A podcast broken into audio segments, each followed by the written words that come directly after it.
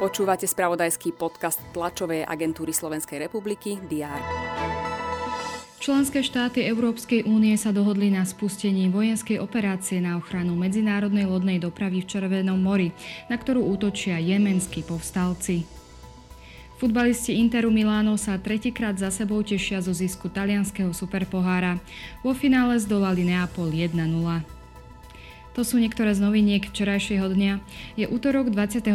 januára. Redakcie TASR prinesú aj dnes vo svojom spravodajstve všetky dôležité aktuality.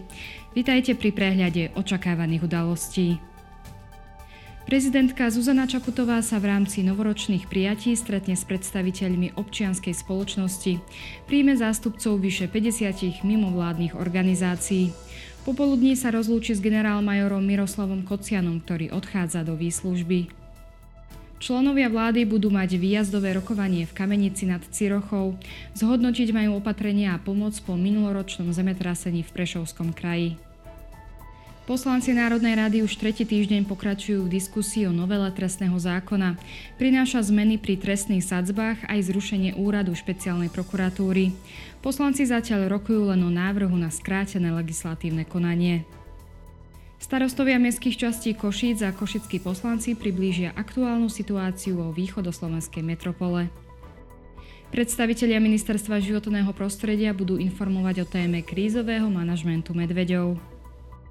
Predseda parlamentu Peter Pellegrini navštíví bývalé koncentračné tábory Auschwitz a Birkenau v Poľsku. V Bruseli sa následne stretne s predsedničkou Európskeho parlamentu Robertou Mecolovou. Turecký parlament by mal hlasovať o vstupe Švédska do Severoatlantickej aliancie. Bezpečnostná rada OSN bude zasadať na ministerskej úrovni, riešiť bude konflikt v pásme Gazy a situáciu v regióne. Dnes bude na Slovensku polooblačno až oblačno, na severozápade snehové prehánky. Teploty klesnú na 2 až 7 stupňov.